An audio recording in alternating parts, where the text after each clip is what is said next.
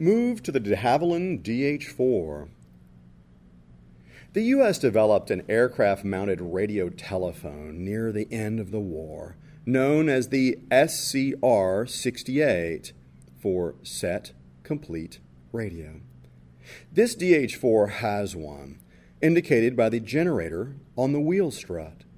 That generator is a good example of linking a modification to a new capability voice communication instead of telegraphy. The U.S. Army Signal Corps discovered many problems with it, primarily its inability to communicate beyond three miles. To communicate with the ground mounted SCR 67, the observer extended a 300 foot long wire antenna out the rear of the aircraft.